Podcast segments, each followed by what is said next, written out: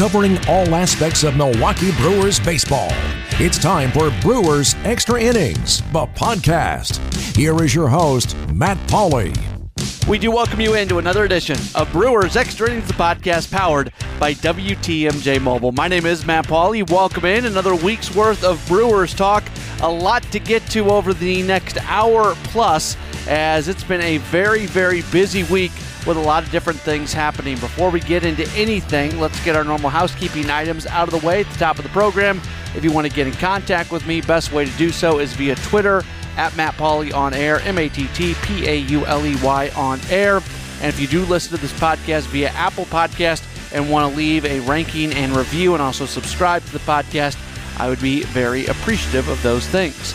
Justin Garcia is going to join us in our social media conversation. Now, if you've been with us for the last three weeks, you know kind of organically something that has happened is uh, there was previously a podcast on this W T M J mobile podcast platform called The TryPod, and it featured Justin Garcia, Ashton Rotman, Scott Warris, and Greg Hill.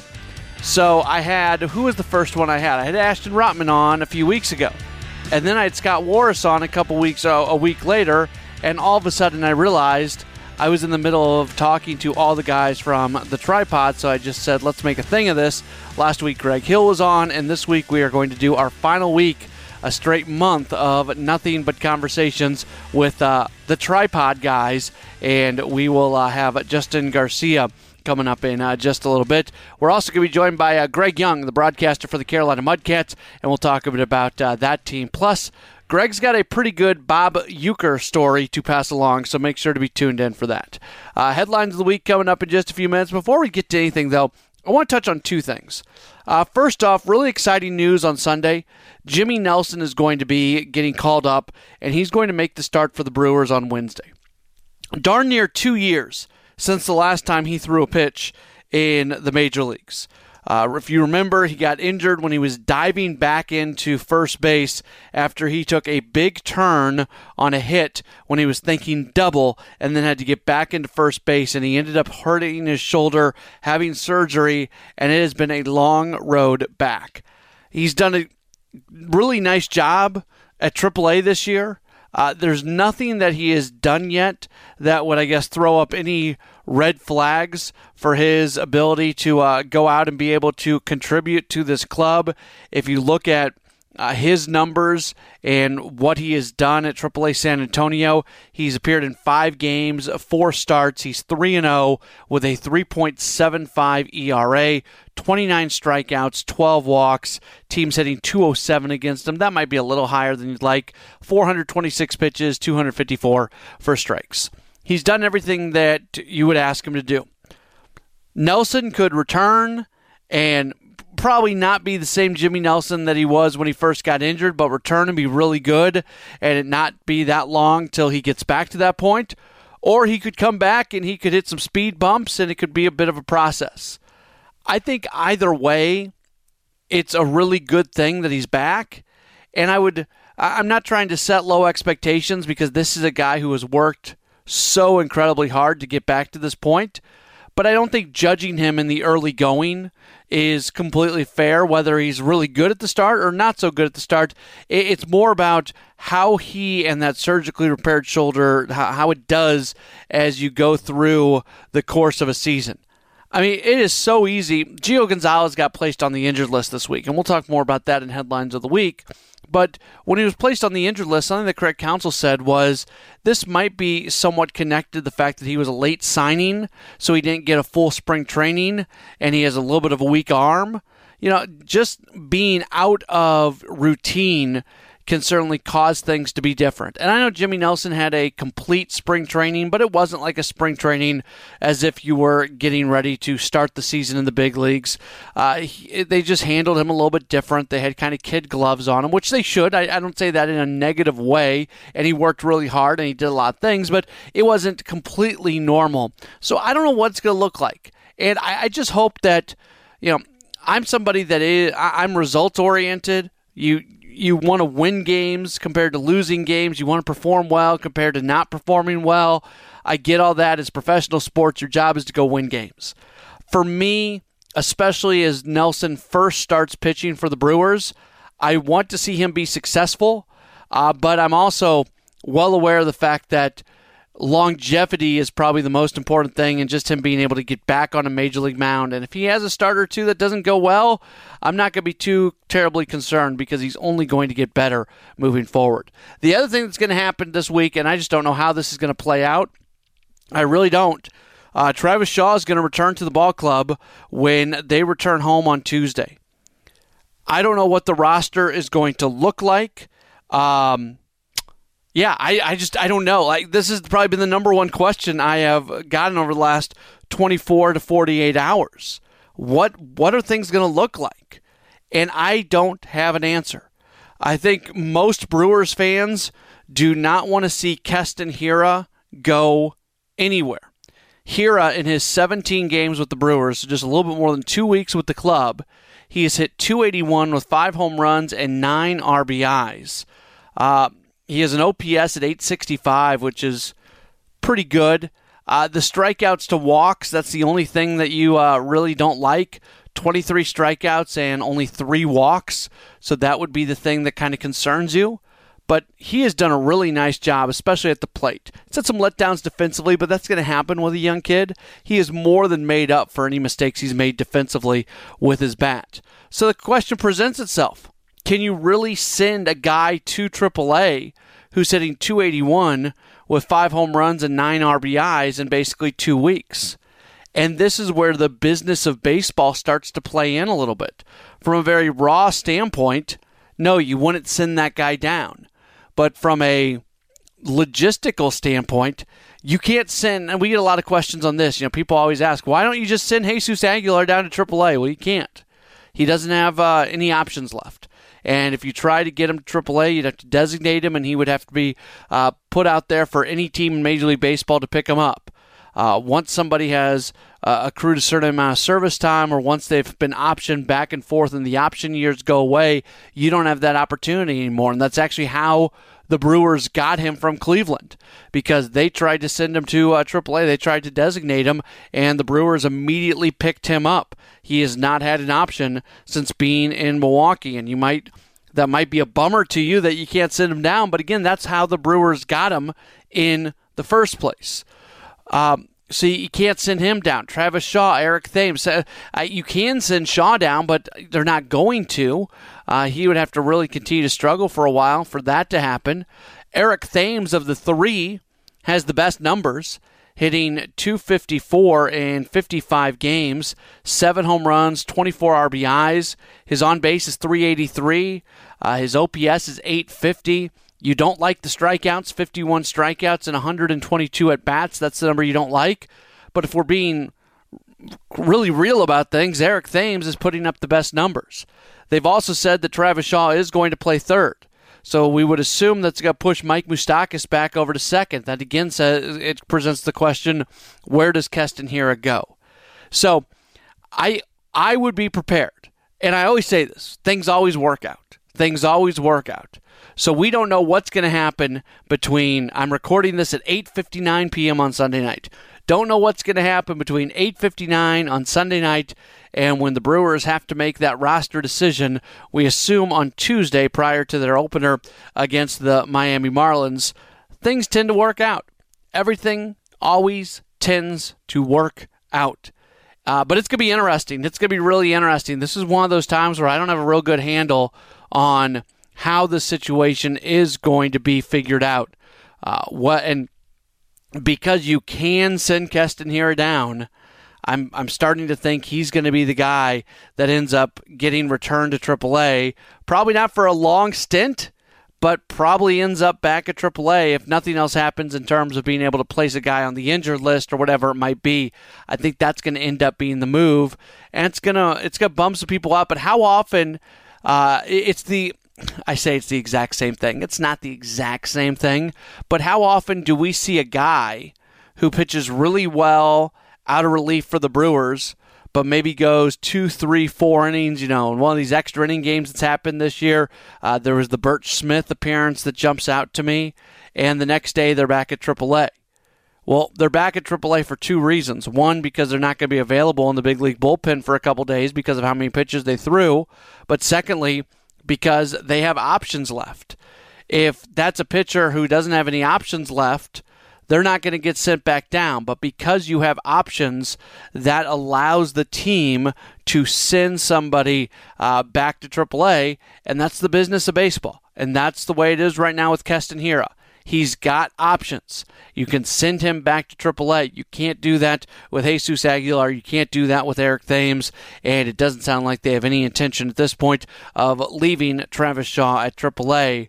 So I would think that there's a pretty good chance, unless there's an injury that comes up, pretty good chance we're going to see Keston Hiura back at triple A. But we'll have to wait and see.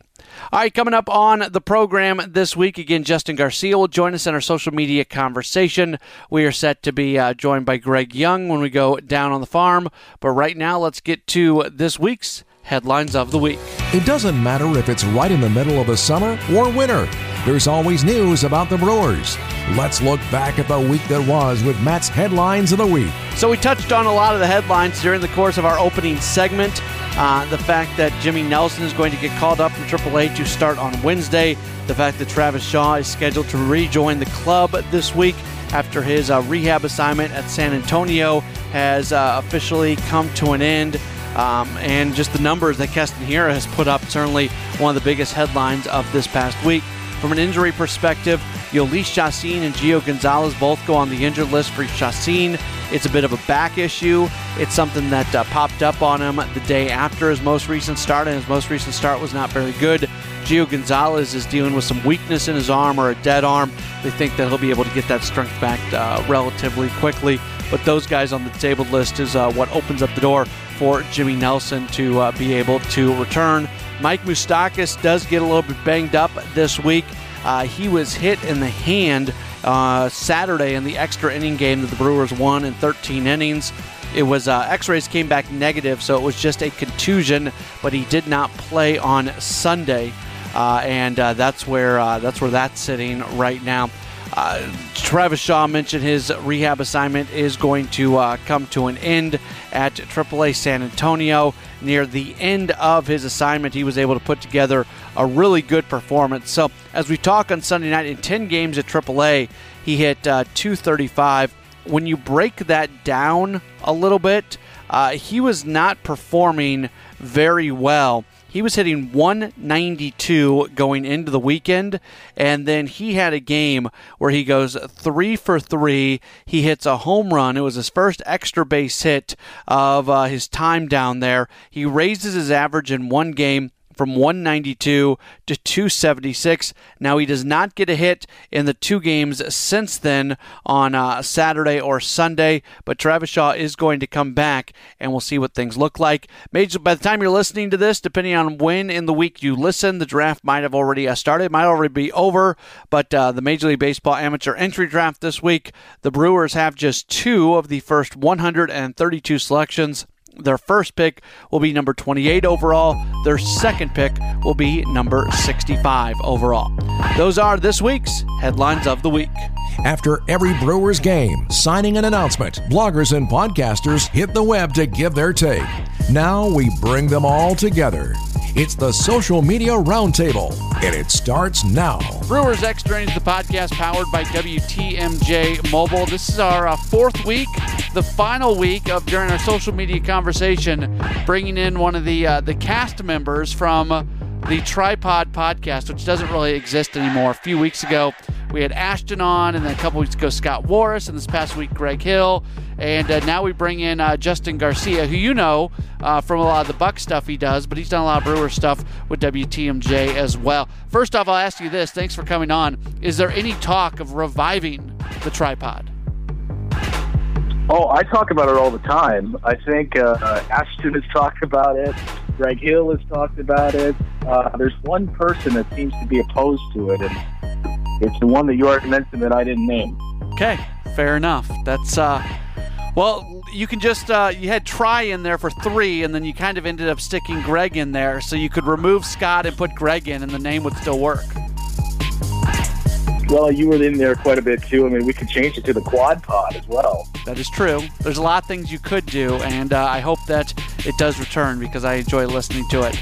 Uh, prior to my arrival to W T M J, you were one of the uh, mini hosts of Brewers Extra Innings, and you're actually the guy who kind of trained me on it and everything uh, when uh, when I walked in the door. So it's fun to talk to you about Brewers and kind of reverse the roles where a lot of times when I'm interviewing you, we're talking Bucks, or if you're talking to me, we're talking Brewers.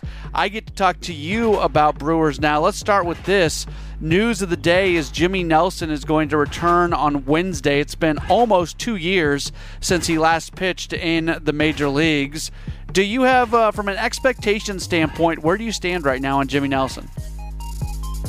I don't know. Uh, I guess it's kind of the unknown. Uh, they were so cautious with him that I guess your expectations aren't quite as tempered. And I remember the last year I was doing Brewers Extra Innings, the second half of the season that Jimmy Nelson had, you had a ton of expectations that this guy was really going to become a workhorse, an ace of the staff. And, you know, I, that was really the unknown with the pitching staff. We knew about the bullpen and the, the back end of it, and a lot of the talk was, what are you going to do to upgrade it? Jimmy Nelson comes back and pitches like he did before that and before the injury, because, what, it was August of uh, two years ago, basically two years, as he said, since we last saw him. Yeah. I, I mean, that's really, that's the thing that the team needs the most right now, doesn't it seem like, is really not necessarily that ace top of the line, but just another quality, dependable starting pitcher you can throw out there every five days. Yeah, I, you say that, and it's not that I disagree with that, but I also know that you can never have too much starting pitching, and right now Yuli Chassin is on the injured list and Gio Gonzalez is on the injured list, but the guys who are – Chase Anderson's doing a nice job. Zach Davies, again on Sunday, had a great game. Uh, you know, it seems like Brandon Woodruff, uh, even though he struggled a little bit in his most recent start, he's been really good this year.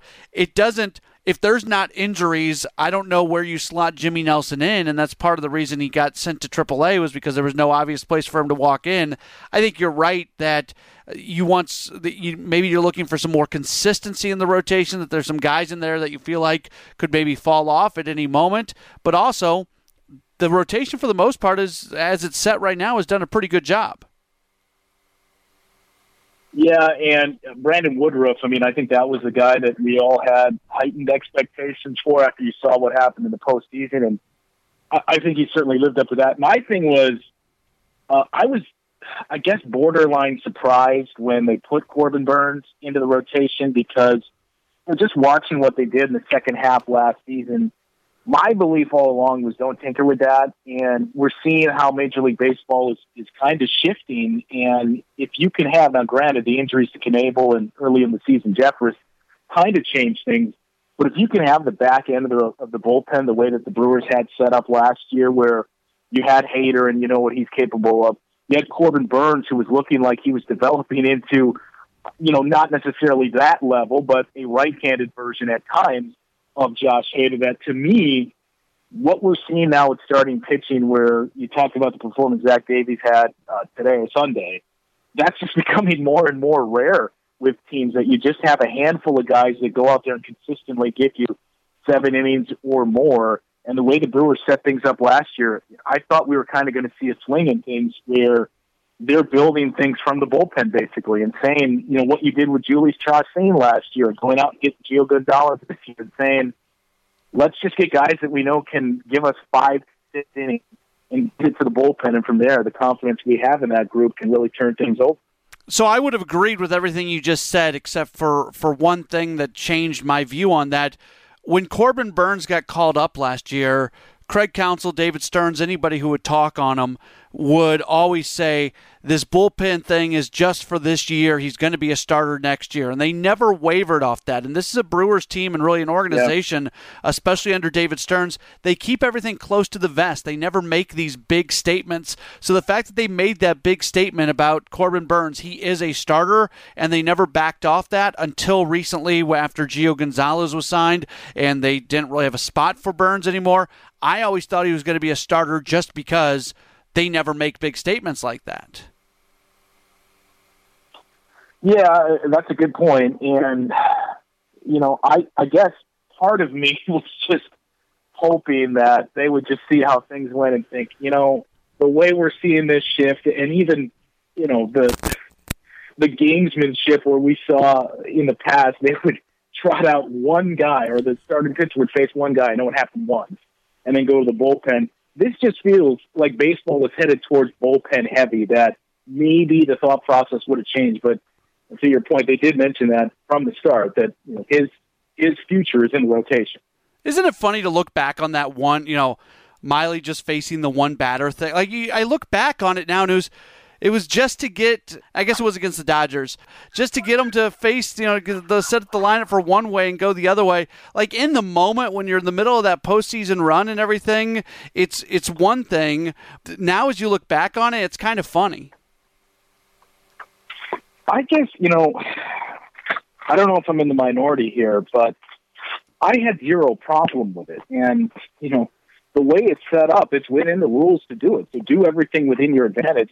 I'm also not a huge fan of, of the rule changes we're going to see, and having starting or having relievers have to face a minimum of three guys and, and take and get rid of the shift and all that.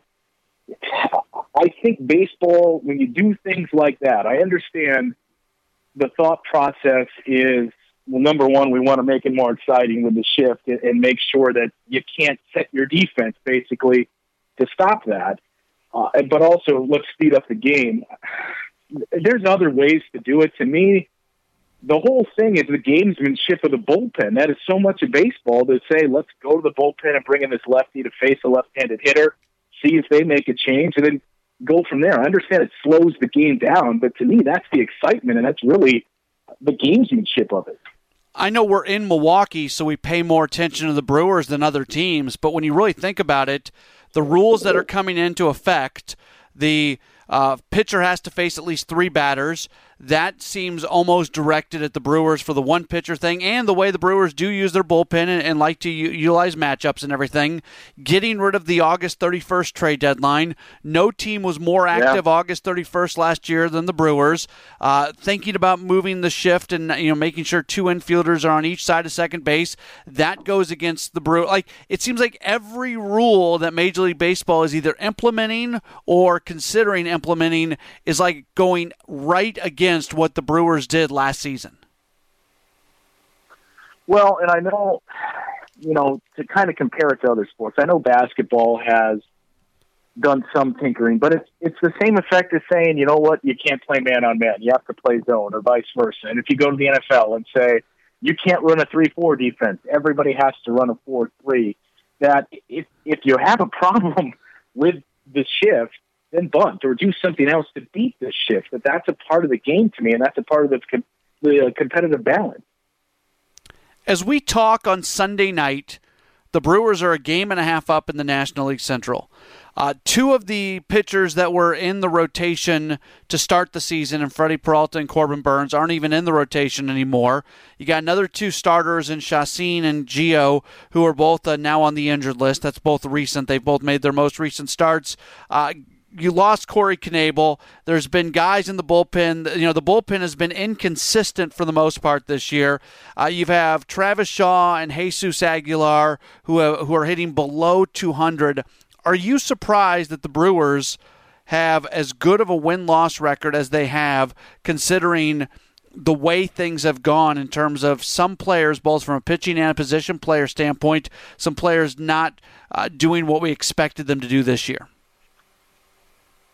Um, I guess somewhat, but ultimately, you know, the thing that swings that is number twenty-two in the outfield, who's already up to, what, twenty-two homers? Yep. And, and just, you know, I don't know how you felt, but you knew that bringing on Christian Yelich, that was a big get for you, and that you were getting an all-star caliber player, but I didn't envision Christian Yelich becoming what he is now. I thought he'd be very good, but M V P of the league and on pace for what, probably forty, forty-five homers this year, the way uh, he's off to the start now.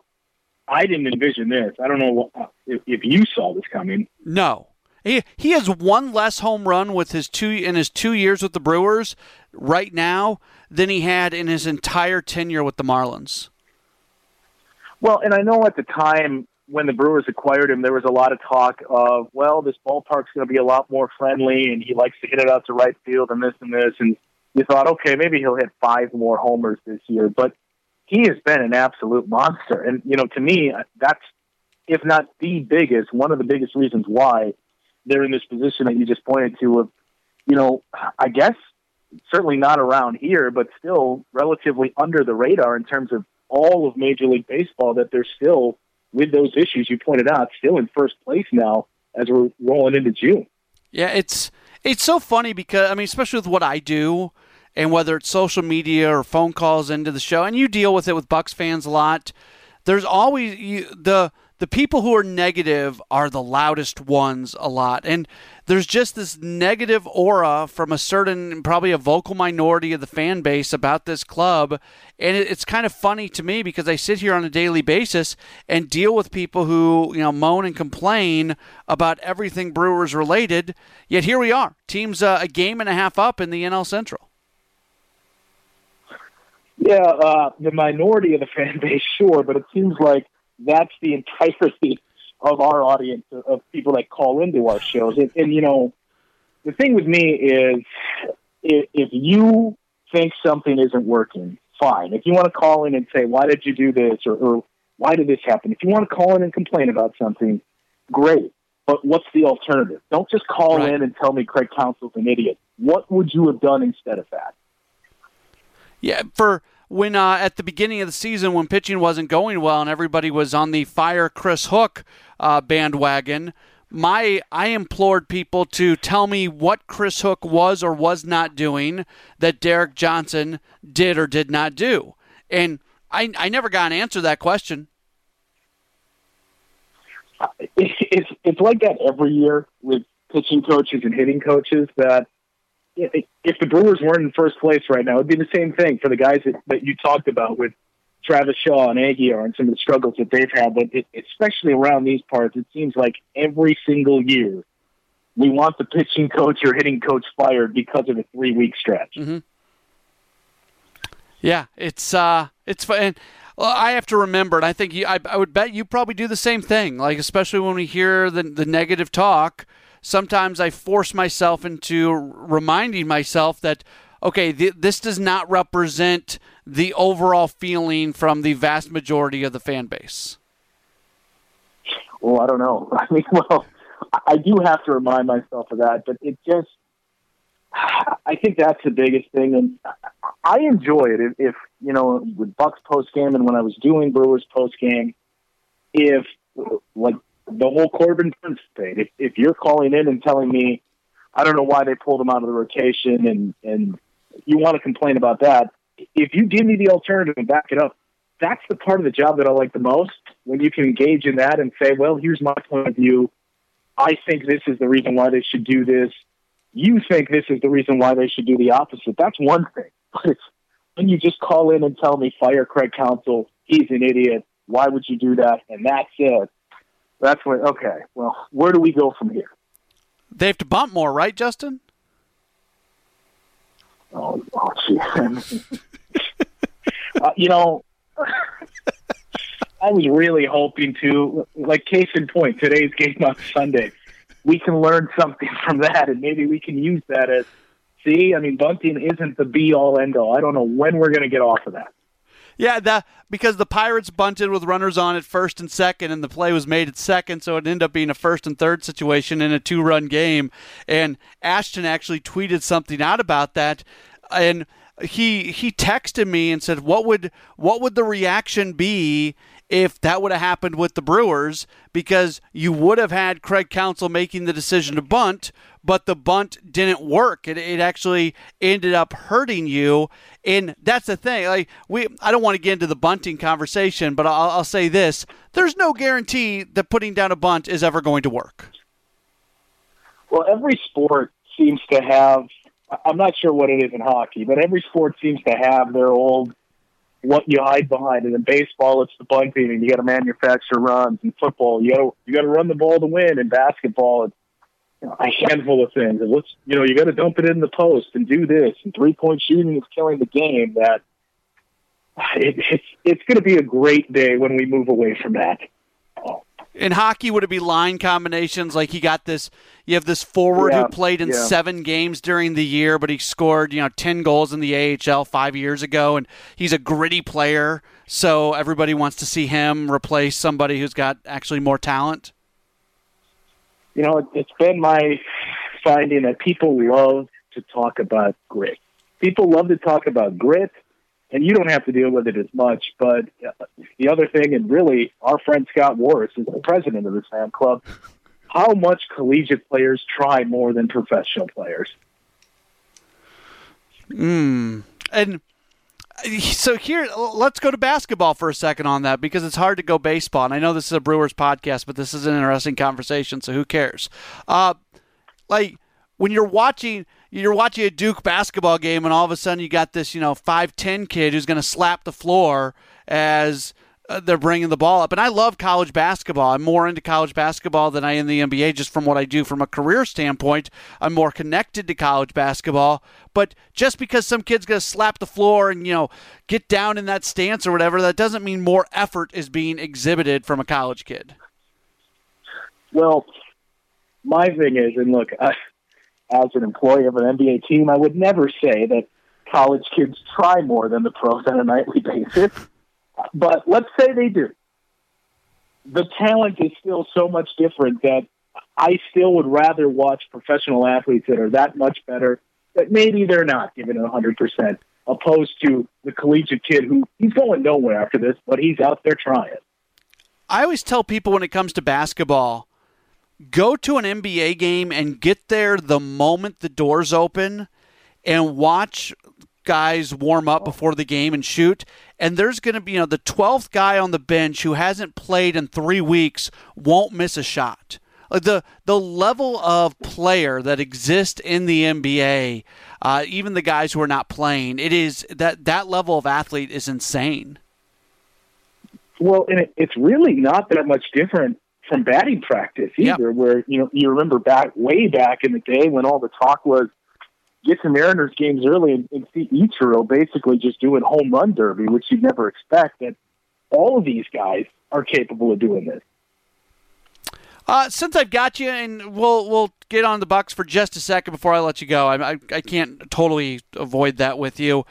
What was this playoff oh, run God. like for you? Just, I'm not trying to go down the negative uh, sense, but just from a very, you know, th- man, this city came together. Uh, I think we were joking around on a, a W T M J show the other day about how, you know, there were pop-up uh, tents all over the area with, you know, bootleg uh, bootleg Bucks gear being sold. I mean, just the way the community came together and the way uh, the team played up until those final four games, it had to be a pretty special thing for you to be a part of, not just as somebody who grew up in Wisconsin, or maybe I should say not just as somebody who works for the team and part of the broadcast, but also as somebody who grew up in West Wisconsin and has seen this team uh, through much of their existence. Yeah, it was a lot of fun. Um, you know, those things you pointed to where you would you would see the uh, pop-up shops at gas stations and just this, this entire state, really. And it wasn't only the playoffs. I mean, uh, you noticed it early in the season where certainly – The uh, the interest in Milwaukee was high, but as the season progressed and really once you got past the All-Star break, you saw more and more Bucks fandom. I know I did a lot of uh, radio interviews in La Crosse, and they would tell me each time that they had Bucks bars, and there was students out there at U W La Crosse wearing Bucks gear. Uh, and to think about that five years ago would have been unheard of because, you know, for most of my lifetime, the Bucks were really just a Milwaukee team. And the biggest thing that the new ownership group did was they turned this into a statewide team where you saw merchandise out there and apparel out there readily available um, and just all throughout the state that, yes, the interest is heaviest in Milwaukee and probably uh, Madison, that once you get west and north, it's going to be a lot more Packers, or you get closer to Minnesota and the interest isn't there, sure, but it's become much more of a state team now. And, you know, I know you weren't here um, for most of that time, but just even for you, though, um, looking at that area where the Bradley Center was and what was in that spot in the corridor where Fiserv Forum sits now, you know, since two thousand two, I think it was, that had just been a wasteland. Mm-hmm. And to think now, everything they have down there, and looking back at the Eastern Conference Finals and seeing all those images of how many people were flooded out there on the plaza just to be around that, uh, that's really encouraging. Now, having a guy like Giannis certainly helps that, but I think, you know, what you look for now is now with Giannis in tow and with that new arena and with everything that's around it, and seeing this team that, you know, got to the Eastern Conference Finals. And there's still a lot of things that have to be done in the offseason and still some decisions to be made, but still a team that has a very bright future. When you have all that stuff coming together and a generational talent like Giannis, now's the time where you really build up Milwaukee into a basketball town, and that you see the interest start to grow and grow, that what we saw throughout the playoffs, you hope becomes the norm now in terms of interest in this team and really the statewide interest. So that was, you know, the biggest thing for me, and it was just a lot of fun uh, to be around it, because the first round we knew they were going to beat the Pistons, and you know, all the talk of the eighteen-year absence of winning the playoff series, it was I don't I guess I don't know how to describe it, but you knew they were going to win. So the you know the release moment didn't come in that series against the Pistons because it was a foregone conclusion. But you know, to beat the Celtics, and to do it in the fashion that they did, that was where that release really came for fans that were like, okay, here's the moment and I can believe in this team. Um, you know, I know we're all disappointed in the Eastern Conference Finals. I, I I didn't watch game one of the N B A Finals. I don't think I can watch any games of the Finals. Uh, but, you know, one of the things that I tried to really stress throughout the season was for people to just take it all in and enjoy it, because, you know, similar to what you experienced last year with the Brewers, that was a really special year. And this isn't to say that the Bucks won't contend for a championship going forward, but everything that fell into place for them, uh, the numbers that they had, uh, they had a historically good regular season. They were one of the greatest regular season teams in the last twenty-five years. They won sixty games for only the fifth time in franchise history. They were the top seed in the playoffs for the second time in their franchise's history. You have probably the M V P, maybe the coach of the year, maybe the executive of the year. You had two All-Stars, the coach of the All-Star team. It was just a really special season that, look, seasons like that don't come around every year. You might be in the spot to contend for a championship regularly going forward, but seasons like that are tough to come by. So I tried to stress, take this in and enjoy it, but also the Raptors, and I think, you know, we kind of fell victim to being prisoner of the moment. The Raptors are a really good team, and all season long, it was the Raptors and Bucks, clearly the two best teams in the Eastern Conference. And I think a lot of us, you're more disappointed because you saw what the Bucks did to the Celtics, and you saw how the first two games of that series went, and assumed, well, the Bucks are just on another level of all other teams. And look, when they're clicking on all cylinders, I do believe that's the case. But I think some of us kind of slept on how good the Raptors were, that, yeah, it's disappointing that you lost four games in a row for the only time all season and that you're not playing in the finals.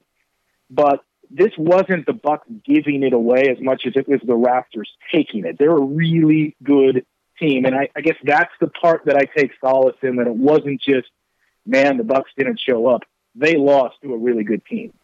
All right, Justin, great stuff. Encourage you, uh, encourage folks to uh, follow you at T M J Garcia. Uh, I can't believe I've been doing this podcast so long and have not had you on. I will make sure to uh, get you on, and we'll continue to talk uh, Brewers throughout the summer. Well, Matt, before we go, let me put you on the spot. Okay. Uh, so what happens with Keston Hiura now? Uh, I don't know. That's like that's the this is the Keston Hiura episode of Brewers Extra Innings, the podcast. I don't know what the answer is, because I don't see them walking away from Jesus Aguilar or Eric Thames or Travis Shaw. And Keston here is killing it right now, but you only have twenty-five spots on the roster. I don't. I when Tuesday comes, you know, maybe they do something with a relief pitcher for a day or two. And you know, every you know this as well as anybody. Everything always seems to work out. Maybe that Mike Moustakas hand injury becomes a little bit more uh, serious than we thought it was, and he ends up on the injury list. I don't know what the answer is, but if it gets to a point where it's either release one of those guys or send Keston Hiura back to triple A, I think Hiura goes back to triple A.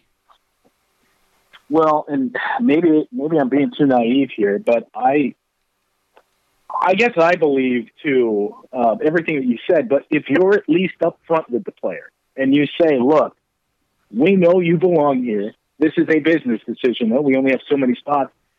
And service time is going to factor into this as well. We have to send you down, but you're going to be back up here down the road. The player's going to take that a lot better than just, hey, you know, you got to go down and work on this. Yeah, and I'm sure, I think they're pretty good about communicating those things, so everybody probably is on the same page. But you send them down, all of a sudden, Travis Shaw's got to play well. Because then all of a sudden you got a guy who's hitting yeah. one sixty, and you sent down a guy who hit three hundred and hit five home runs in two weeks down for a, a one sixty hitter. You there's more pressure even on Travis Shaw at that point to play well. Yeah, it should be interesting, Phil. I can't wait to see the decision. Yep. All right, great stuff, Justin. Thanks for your time. You bet. The future of the Brewers organization has never been more important than it is right now. It's time to get an inside look at what's taking place throughout the Brewers minor league affiliates as we go down on the farm.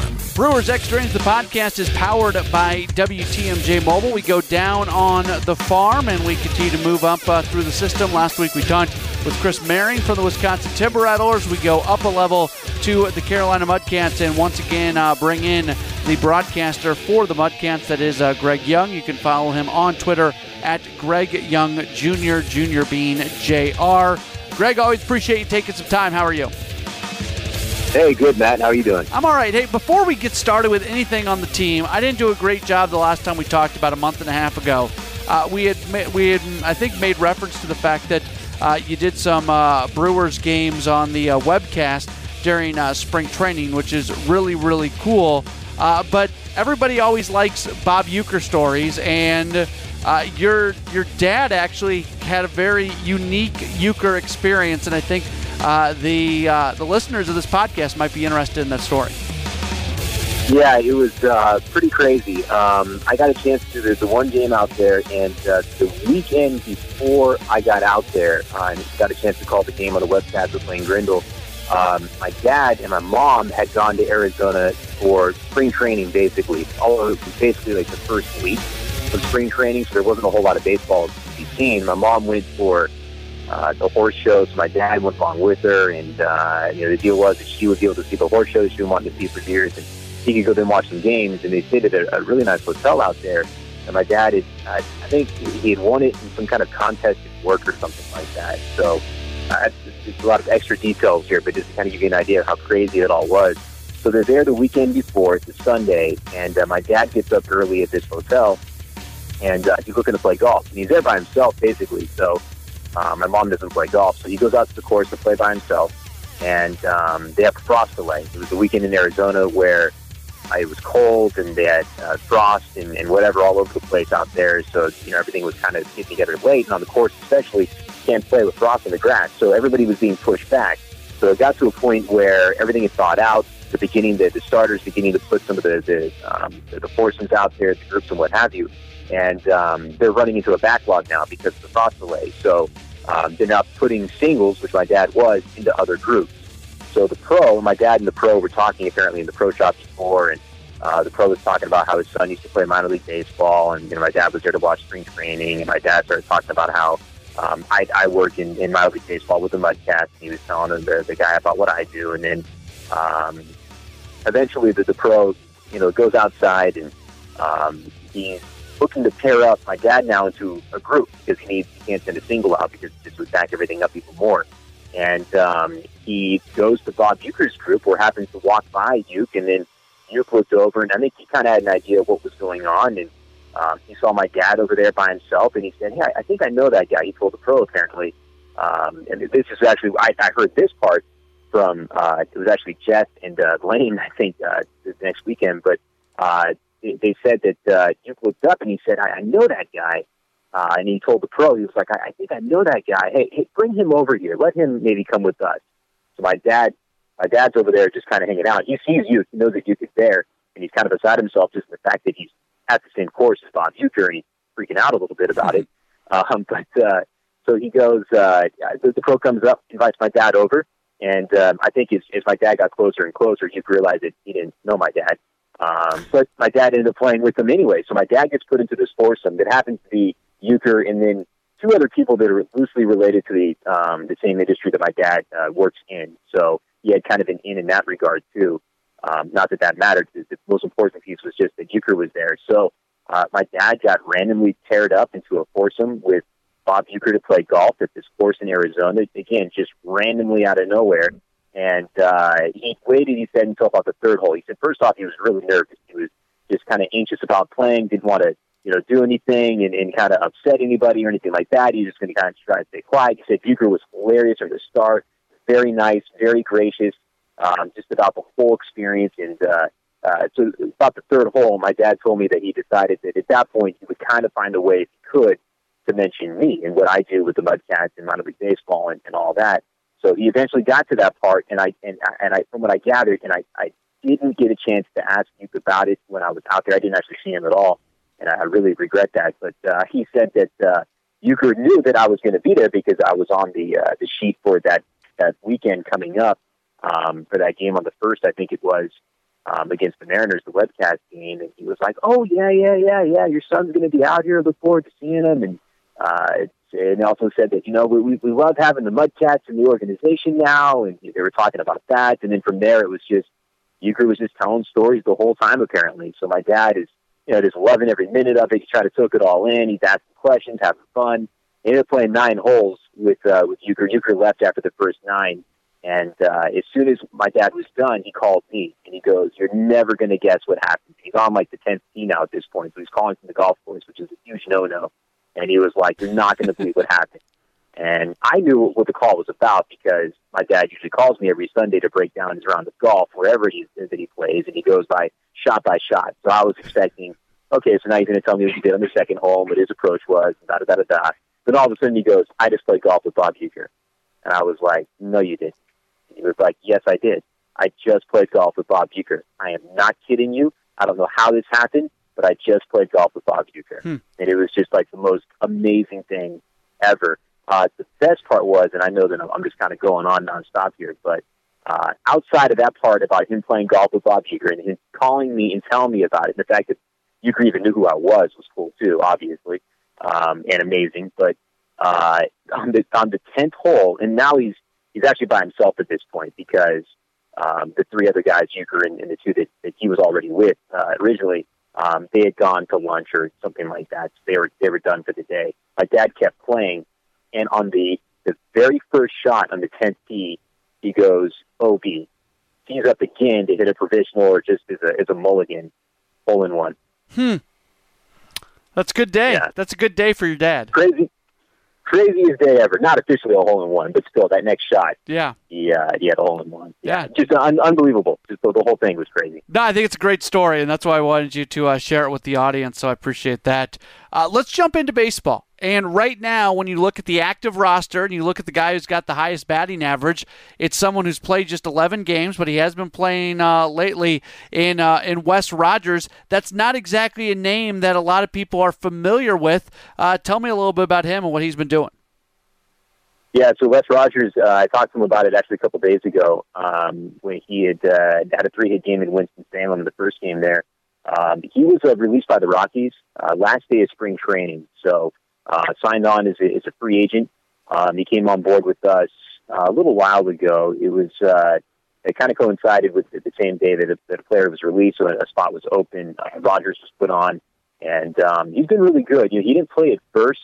Uh, he's been with the club now for a while, but he wasn't really getting in there very often. We have kind of a backlog of outfielders, so it was a matter of kind of getting those guys their reps and then finding a spot for, for Rogers to kind of fit in after. But Um, he's been really good ever since. Uh, just a speedster. He's a guy that's had some um, some time in Double A in the in the Rocky system. He made it as high as Hartford last year. He'd been in the California League, um, going on for parts of the last uh, three seasons. It was a uh, California League All Star in uh, in two straight years. Led the, the California League in steals actually in two straight years as well, including uh, last year I think it was. Um, but uh, he's got really good power. Um, he's got the a grand slam with us already. He's homered twice. Matter of fact, the home run that he hit in Winston-Salem um, ended up something, I think, like in the three eighty range. It was straight out the left. It was a solo shot, just an absolute rocket. Um, but he's looked good. Um, very good speed. um, I think as he is he's beginning to get into the mix a little bit more and kind of learning more and more about uh, the different approach that the Brewers take to the day-to-day process and everything as opposed to the Rockies, um, he's beginning, I think, to define kind of a comfort zone. And uh, he's been great. Uh, plays a pretty good outfield, plays left and center, at least so far. And um, he's made a lot of really good contact lately. Had six hits over the first two games in Winston-Salem. Uh, then had kind of a quiet day in, in game one of the doubleheader, but had a hit, I think, in game two. So seven hits in his last three or four. So that's uh, that's not bad. That's, that's certainly getting it done.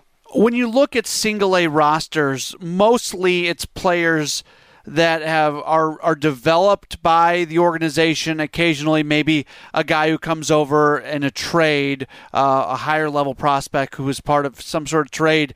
When it comes to guys who have been signed as free agents who are let go by other teams as minor league players, that's that's a tough road to hoe right there, because it's just a you were let go and now you're in a different organization and you got all these guys that the organization is already familiar with. Can you talk to me a little bit and talk to the listeners about just the, the challenges that exist for a guy like Wes Rogers, who at the at the single A level is coming in as a free agent after being released to another organization? Yeah, you know, and, and I talked to him a little bit about that, actually. He said that uh, the biggest thing is just getting a chance to prove himself all over again. I mean, he had done it once, obviously, um, being drafted uh, by the Rockies, originally actually picked by the Dodgers out of high school and, and uh, in South Carolina years ago. But, um, you know, he, he had proven himself in the Rockies system. I think it was just a matter of, uh, you know, maybe they, they had other plans for the outfield. So um, certainly a great talent, and now he has a chance to show off that talent again.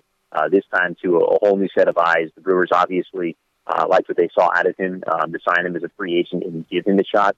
Um, and, uh, and, you know, I think the, the challenge there is not only getting through the day-to-day of um, learning the new system, you know, the different approach to the game and the way that they prepare and the way that the game is played, too, in a sense, um, you know, from organization to organization, but to, to prove what he can do. But then also to, to get used to, you know, new teammates.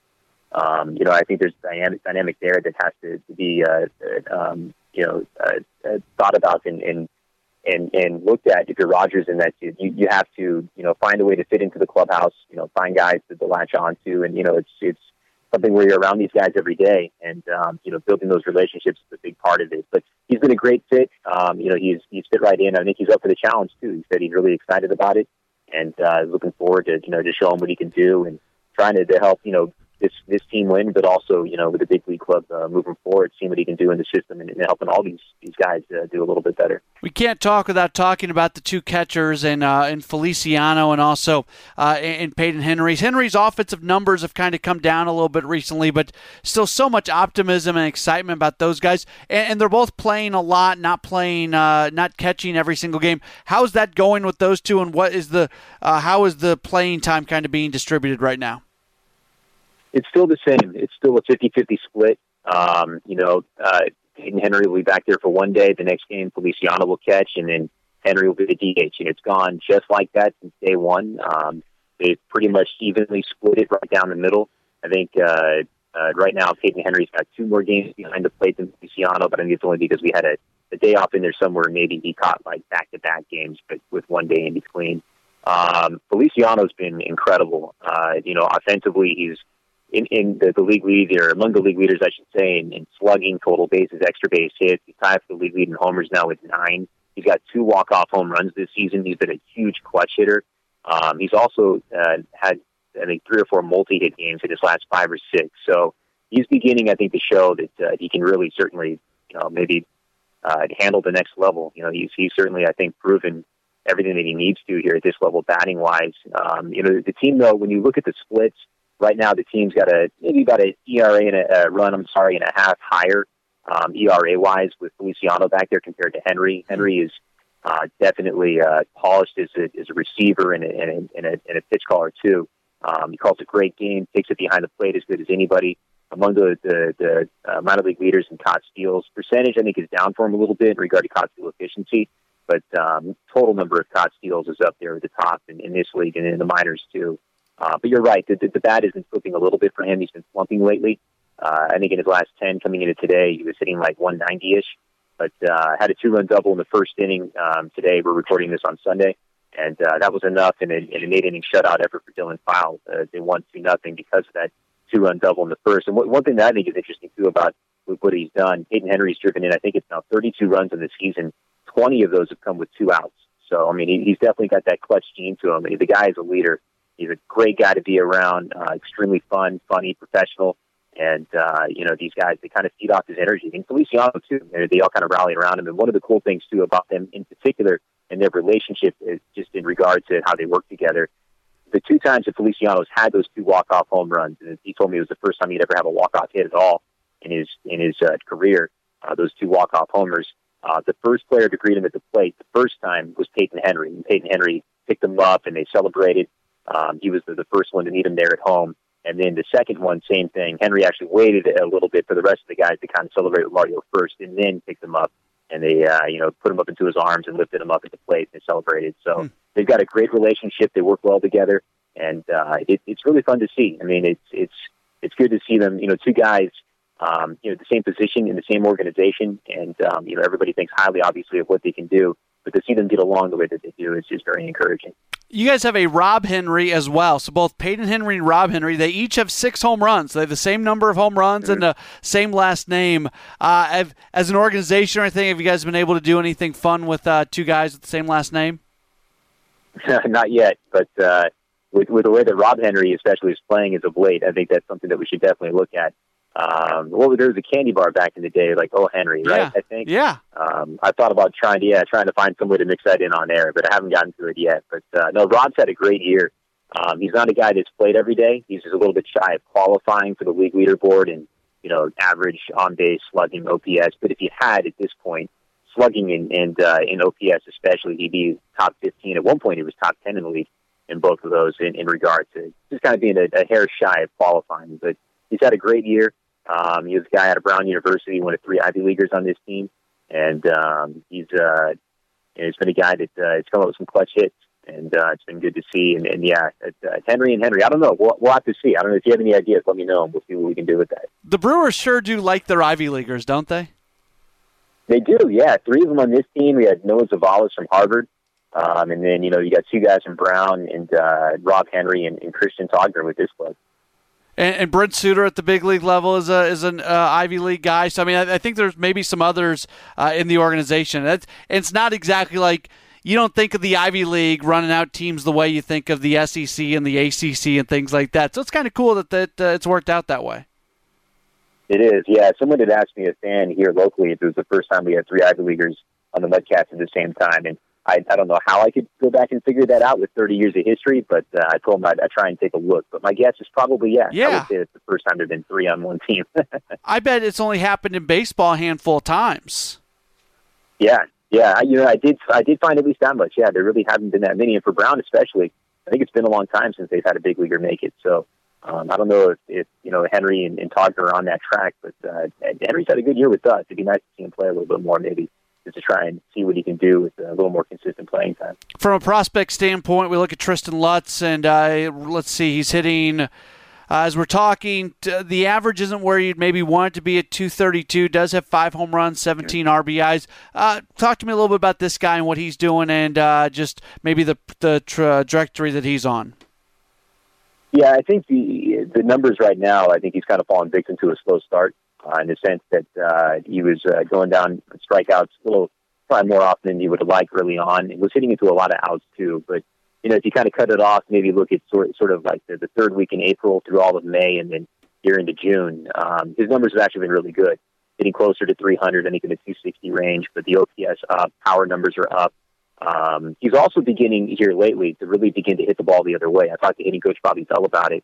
And he said that one of the things that uh, Lutz has done um, recently, and certainly when he did get hot in the third week in April and then into May, um, or maybe it's the first week in May, but uh, just a little while ago, um, you know, he, he was beginning to hit the ball up the middle a bit more. Matter of fact, he had a walk-off hit um, here at home. The Mudcats have had six walk-off hits already out of thirteen home wins, I think, um, is how it's gone this season so far uh, here at home. But uh Uh, he ended up hitting one up the right field line, uh, right up to the first base side, and then threw two strike counts. We shortened up and punched it through, and uh, manager Airalt was really happy to, to see that kind of swing from him because he's been a guy that's pulled the ball a lot, you know, maybe trying to, to hit for power and, and launch the big flies. But, um, you know, he's begun to shorten up a little bit, find more hits uh, the other way and up the middle. And then it's, it's also kind of now translated into more power to the full side, too, when he does connect. And, um, I mean, he's as strong as it gets as far as, you know, guys in this league, and he's still very young um, on, on the younger end in this league, too, still. Um, but he has just tremendous power. He plays a great outfield, got a good arm, uh, great range, good instincts, too. It always seems like he has the, the right first step, um, whether he's going back or in or over on a ball. So, and he's also played a lot in right field, too, and, and, and played a good spot there. But, you know, the guys, you know, like Payton Henry, too, where the, he's the, the leader of the club, I think. In some ways, I think Lutz is kind of the same in that the guys really feed off of what he does. I think when he's hot, they all kind of, like, follow in suit. And, and you know, you see a lot more line drives and a lot more uh, uh, more well-hit balls coming from guys around him in the lineup, certainly. One, and you've been around minor league baseball. You know how the rosters change and roles change and uh, guys get, you know, put into piggyback situations or whatever. One thing this roster has that I think is kind of cool, three guys who are taking that ball every fifth day in Dylan File, Nelson Hernandez, and uh, and also the guy you already mentioned in Noah Zavales. Two of those guys in File and Zavales putting up really good numbers. Uh, Hernandez has been hit or miss a little bit, but how nice is it just from a consistency standpoint to know that three out of every five days you know exactly who's going to be out there starting? Oh, it's great, especially if the team falls into a little bit of a, of a skid like they did recently, losing five straight. Just to know that you have a guy that can go out there, maybe give you four or five strong frames, maybe six or more, depending on how things are going, and at least keep you in a game uh, so that you know you have the opportunity maybe to, to come back late um, or hold on late to, to pick up a victory. And that's kind of what happened a few days ago in, in Winston-Salem when they had lost five straight. They snapped that skid, uh, getting a, a grand slam in the sixth inning from Pat McInerney, um, you know, in a seven-inning game in a doubleheader. But, you know, they, they, they had a good solid start in that one to begin things that just kept them in it, kept them alive. Um, and then from there, they just kind of ran with it. But Zavales has, has been really good and very consistent this season. He's only had a couple of starts where maybe uh, teams had Uh, been able to connect on a couple of big flies, just something where he wasn't locating his changeup maybe properly, at least according to the pitching coach, Cam Castro. Uh, that was really the only mistake that he made uh, in a few of those starts, was leaving the changeup maybe up a little bit and, and teams kind of sitting on it. But when he's got that changeup working, he, he's been fantastic. And uh, Zavala's the chance that he's going to be an all-star, I think, this season. And uh, having a guy like that and a guy like File, who threw extremely well today, going eight scoreless innings, Um, you know, it's just nice to know that, you know, even if you do fall into a bit of a skid where it's two, three, maybe whatever losses it is, uh, to know that one of those guys can go out and put a stop to that quickly, uh, it helps out a lot. You know, it certainly helps with uh, putting together the extended, really good run that they got up to the beginning of the year through April and then in, in, in into the middle of May when, you know, they were only two and a half, maybe three and a half games out of first. Things have kind of gone the other way recently because they, they lost uh, three out of four to the first place team, the, the Down East Wood Ducks in this league, but Um, outside of that, those guys, you know, going out there and giving you five or six, you know, consistently, that, that helps a ton. And, um, you know, these guys kind of to be able to, to take advantage and put together a lot of wins this season. Just, uh, uh, we'll see if they can keep it going. It's certainly seeing File go eight strong today will, will certainly help moving forward. From a prospect standpoint, Braden Webb, he's oh and two, four point oh one E R A, seventeen strikeouts, eighteen walks. That's kind of the thing from a stat perspective that jumps out to me. He's walking a little bit uh, too many guys, especially compared to the strikeouts. Hitters hitting two twenty-six against him. That seems a little bit high as well. Uh, he's somebody that Brewers fans have their eye on. Talk me through uh, what's going on with him.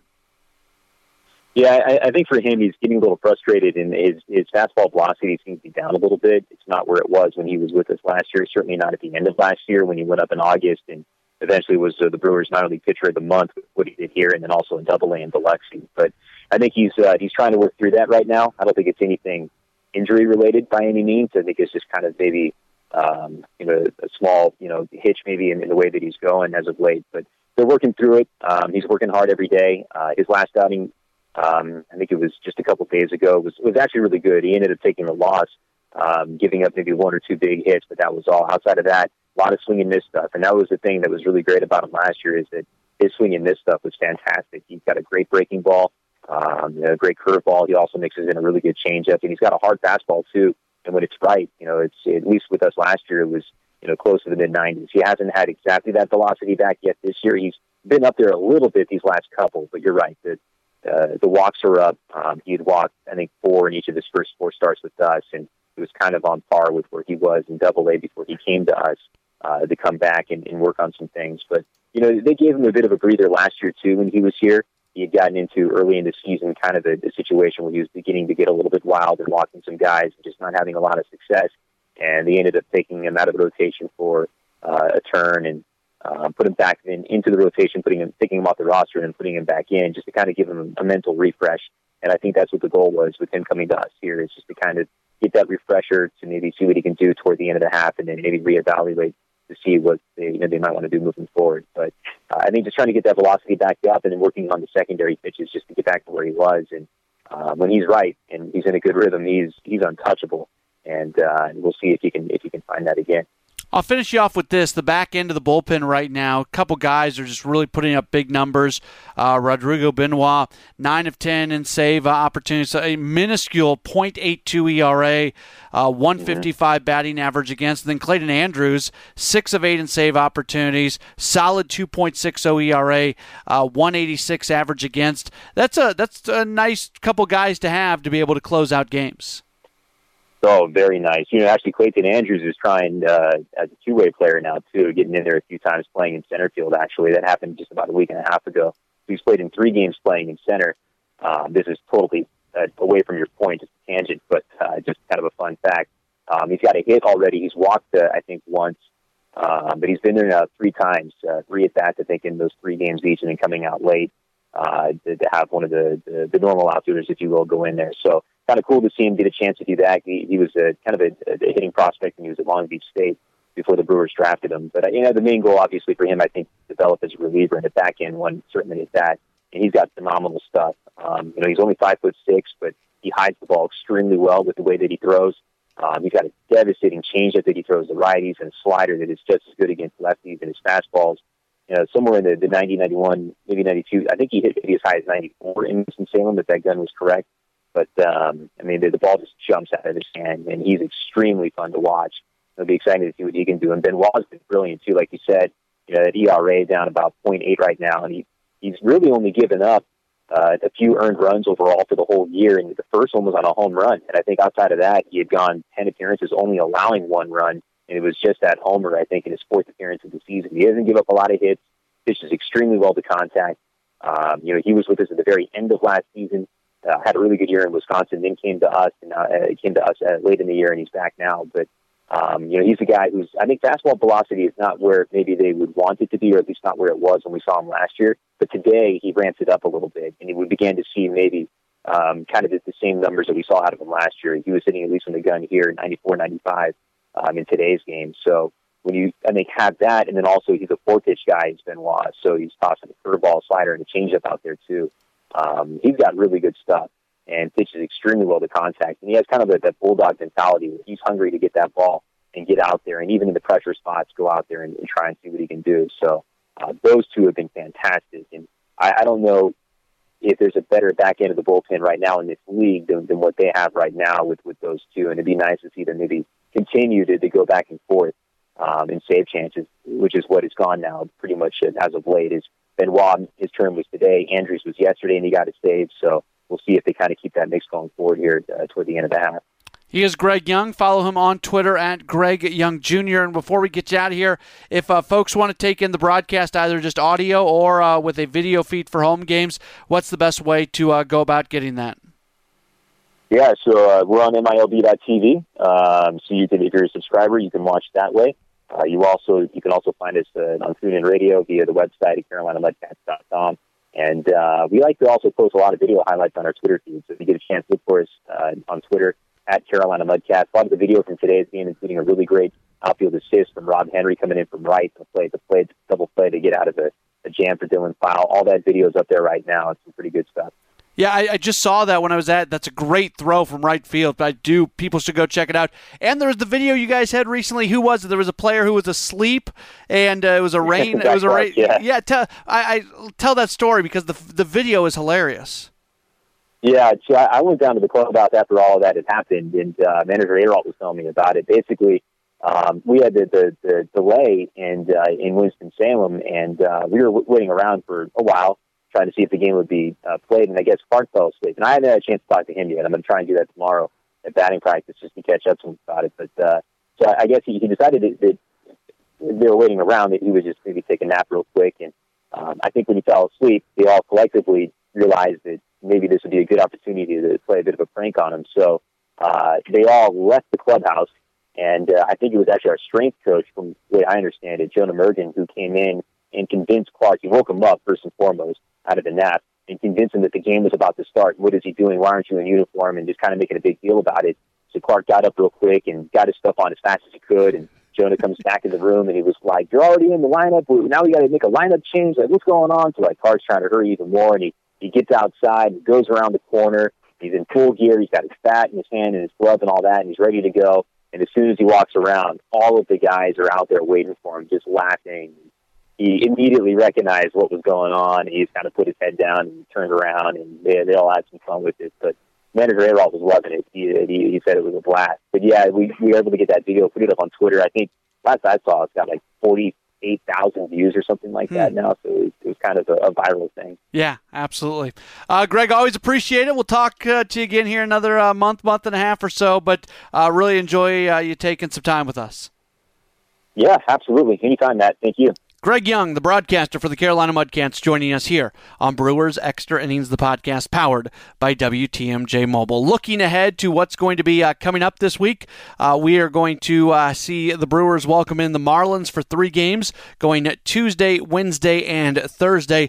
Tuesday and Wednesday will both be six forty first pitches, and then on Thursday, that game will get started in the afternoon at one ten, and then coming up on the weekend, they'll welcome in the Pittsburgh Pirates, a team that just took three Three out of four from in Pittsburgh.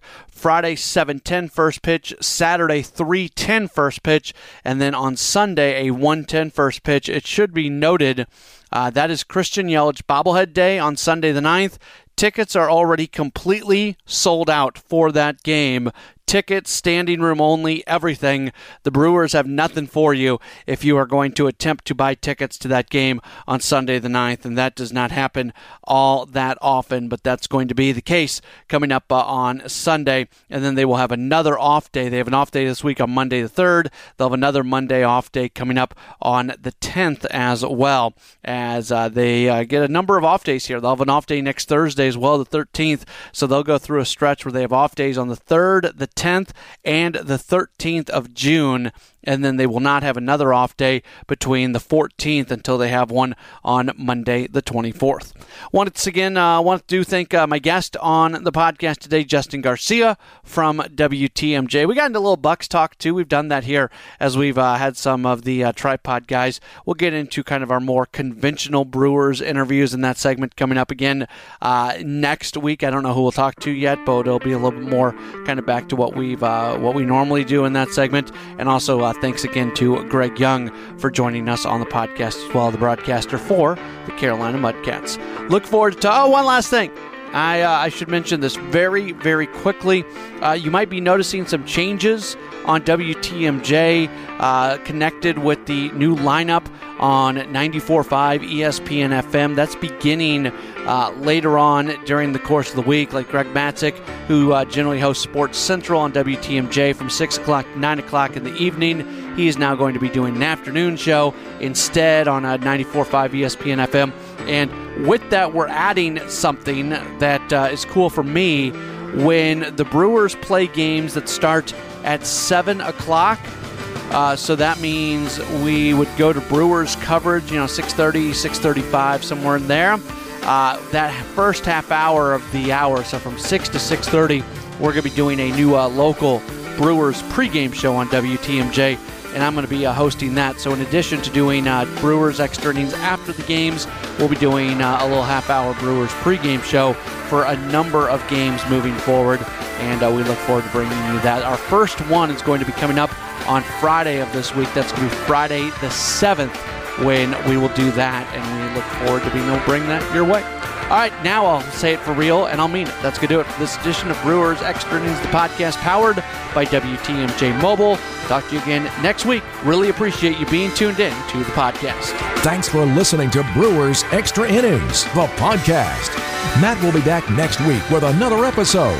For all the latest Brewers news, keep listening to A Home of the Brewers. News Radio six twenty W T M J.